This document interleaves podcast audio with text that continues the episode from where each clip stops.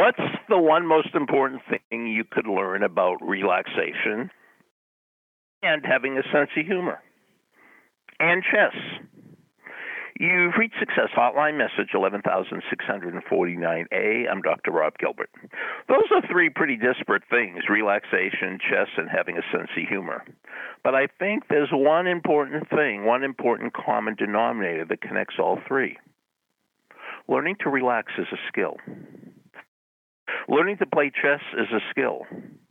Having a sense of humor is a skill oftentimes we say, "Oh, you know, I was born a relax. I was born a tense person." Most people don't say they're born relaxed; they say they're born tense. Oh, I, you know, he's a born chess player. That's like saying he's a born swimmer. No, that's a developed skill. Oh, he, you know, he's he's just naturally funny. No. So you know, let's talk about having a sense of humor. One of the nice things about living so close to New York City is there's a coach for everything in New York City. And I once met a coach who specialized in coaching stand up comedians. And I said, Can anybody develop a sense of humor? He said, Absolutely. Just go to Barnes and Noble and buy a, ten, uh, a ton of joke books, and every day for 15 or 20 minutes, read joke books.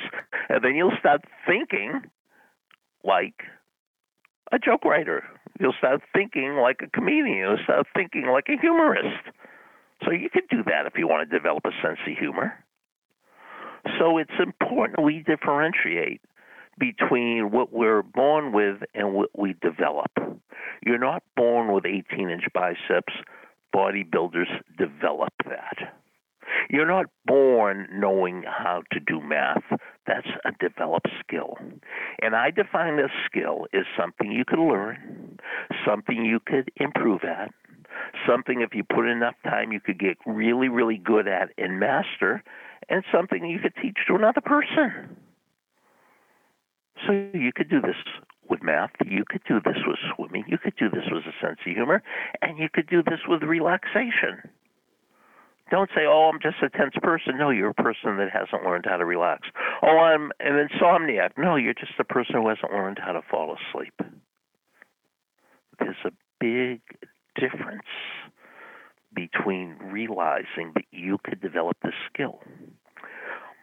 Same thing with uh, memory. Do you have a good memory or a bad memory? Well, you have neither. You have a, either a trained memory or an untrained memory. Do you have a great body or a lousy body? Neither. You either have a trained body or an untrained body. But let's talk about memory. I have this conversation several times every semester. A student will come to me and say, You know, I don't know if I'm going to get through college. I have a terrible memory. And I said, Well, how do you know that? And they said, Well, I can't remember stuff. And I said, Well, you don't have a terrible memory. You have an untrained memory. And I could train you to have a terrific memory. So you could go from terrible to terrific with training. And you could do that with memory, and you could do that with relaxation, and you could do that with chess, and you could do that with swimming, and you could do that with your sense of humor. Absolutely, positively guaranteed. But I'm not going to let you off that easy right now. I want you to comment about what I said. You don't have to tell me who you are, but leave me a comment after the beep. And here is the beep.